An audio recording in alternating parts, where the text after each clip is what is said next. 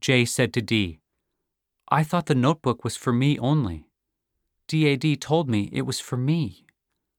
What? But they didn't have time to discuss this, and despite J's obvious concern, he and the other five boys began Miserere mei Deus together. The other alphabet boys made for the body hall doors.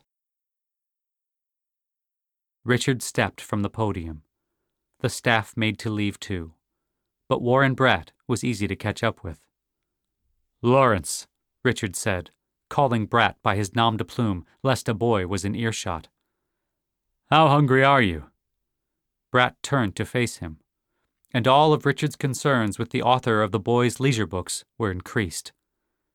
Warren Bratt was a priggish, stuffy, self centered former punk who once fancied himself a fine writer.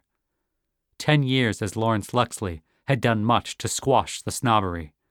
But Richard was learning that, as Bert once said, you could only tie an artist's hands together for so long before he began creating with his feet. Warren's leisure book ideas had grown disturbingly original. Not a good thing at all.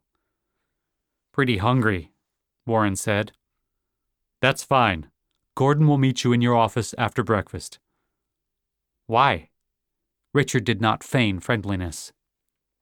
I think it important that, as the boys' tastes change, so do the books they enjoy.